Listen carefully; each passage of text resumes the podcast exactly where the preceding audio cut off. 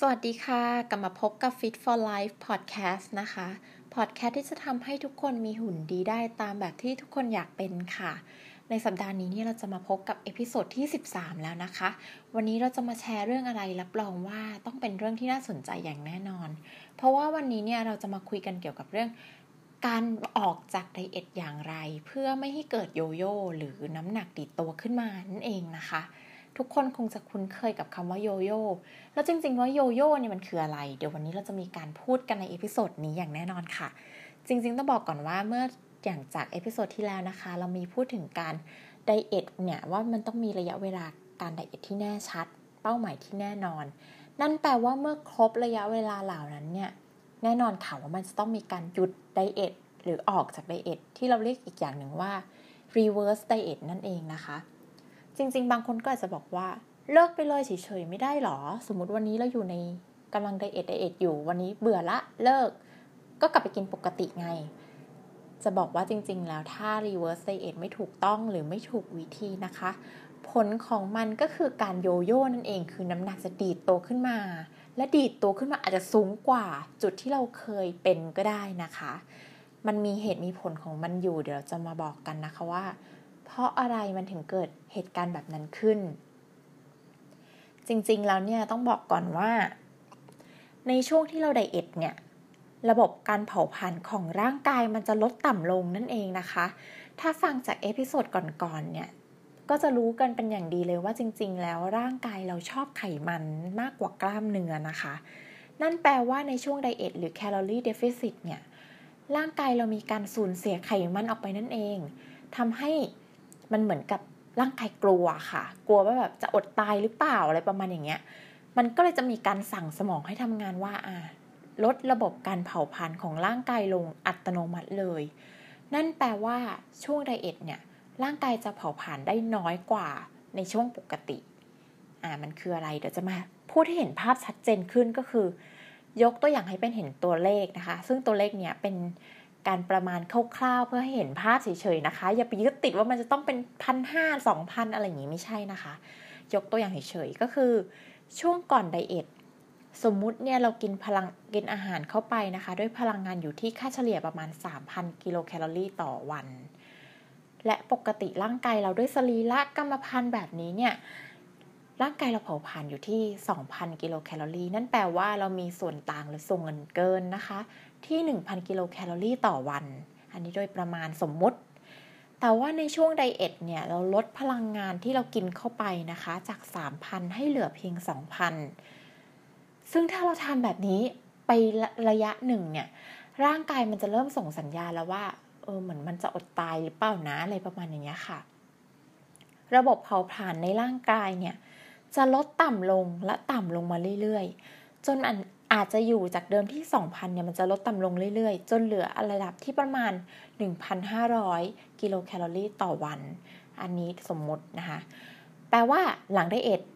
เรากินเข้าไป 2,000 ระบบเผาผลาญ1,500 จากเดิมที่กินเข้าไป 3,000 เผาผลาญ2,000 นะคะ กลมๆ นั่นแปลว่าระดับการเผาผลาญร่างกายเนี่ยลดลงมา 500 กิโลแคลอรี่ต่อวันละอ่าพอมันอยู่ช่วงแบบนี้เนี่ยเราก็มีการ cardio เข้าไปอีกนะคะ ในช่วงการ diet เรามีการ cardio ด้วยเพื่อเพิ่มพลังงานที่ใช้ไปทำให้ร่างกายอยู่ในภาวะcalorie deficit นั่นเลยทำให้น้ำหนักเราลดต่ำลงมาเรื่อยๆนะคะ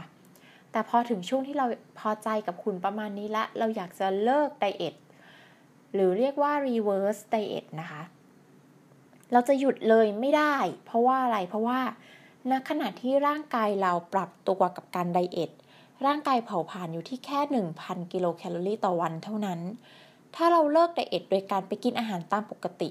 อาจจะไม่อาจจะอยู่ที่ระดับ 3,000 กิโลแคลอรี่เลยสำหรับก่อนที่เราจะเข้ามา diet ด้วยซ้ำนั่นแปลว่าส่วนเกินของพลังงานต่อวันเนี่ย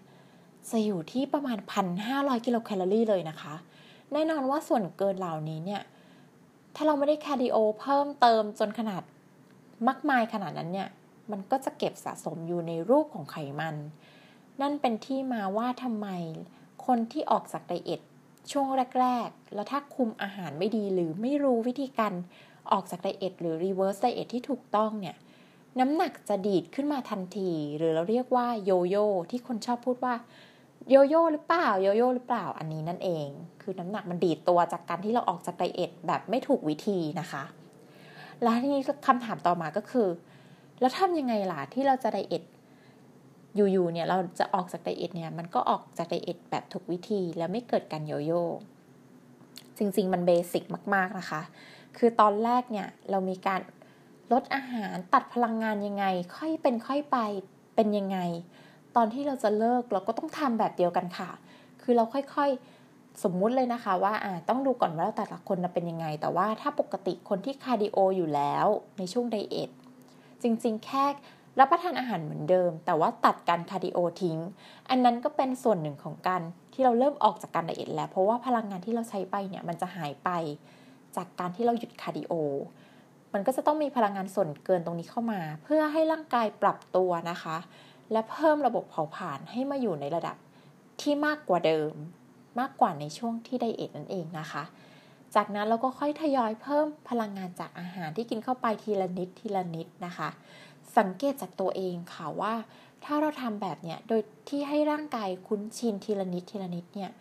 น้ำหนักในแต่ละสัปดาห์มันจะไม่ได้ดีดขึ้นมาแบบ 2 โล2 2โล3โลไม่ใช่ มันจะคงที่ค่ะ แล้วก็เพิ่มในปริมาณที่เรียกว่าน้อยมากๆ จนถึงระดับหนึ่งเนี่ยที่เราสามารถเมนเทนควบคุมน้ำหนัก แม้ว่าเราจะไม่ต้องอยู่ในช่วงไดเอทแบบเคร่งๆน้ำหนักมันก็จะไม่ได้กลับมาดีดแบบน่ากลัวแบบจากเดิม 80 ลดลงมาเหลือ 65 แล้วกลับไป 80 จะไม่ใช่แบบนั้นนะคะ มันก็จะเมนเทนอยู่ที่ 65ถึง70 หรือ 68ถึง72 ไม่เกินประมาณนี้นะคะ ที่สำคัญคือเราต้องสังเกตตัวเอง เราต้องรู้จักตัวเองก่อนนะคะว่าก่อนที่เราจะมา diet เราอยู่ตรงจุดไหน ในช่วง diet แล้วจะออกจาก diet เนี่ยเราต้องเพิ่มทีละนิดแล้วเพิ่มตรงไหนเพิ่มยังไง แต่ถ้าแนะนำอันดับแรกนะคะ ให้ตัดการ cardio ก่อนนะคะ ถ้าใครจะเข้าสู่การ reverse diet หรือเลิก diet นั่นเองนะคะ ถ้าเลิกไปจากตรงนั้นแล้วเนี่ยค่อยๆ เพิ่มปริมาณอาหารที่กิน หรือพลังงานในอาหารที่กินทีละนิดทีละนิดค่ะ ปรับตัวไปอย่างทีละนิดทีละน้อยนะคะ แล้วก็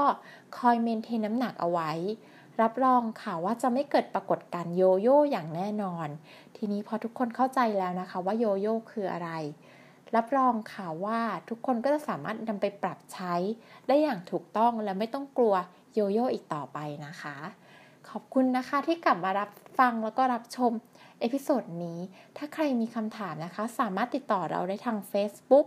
แล้วก็ทาง Instagram Instagram นะคะของ Healthy for Life by Nature ค่ะ ขอบคุณทุกคนที่ติดตามรับชมนะคะ สวัสดีค่ะ